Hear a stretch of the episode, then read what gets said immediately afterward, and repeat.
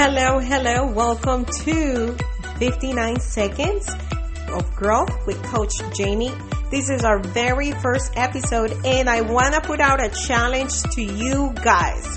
I want to ask you to embark in this journey of 90 days of growth and we're going to be talking about jump starting our priorities. If you walk with me in this journey, trust me, you're going to see a change for sure in your life and you're going to be happy, so happy that you went ahead and you did it with me. So we're going to start this journey. It's only 90 days, but you're going to see a change that is going to be doing lasting, lasting impact in your life, in your business, whatever you want to take it. Right? So in our next episode, we're going to have day one of the things you need to do to jumpstart your priorities.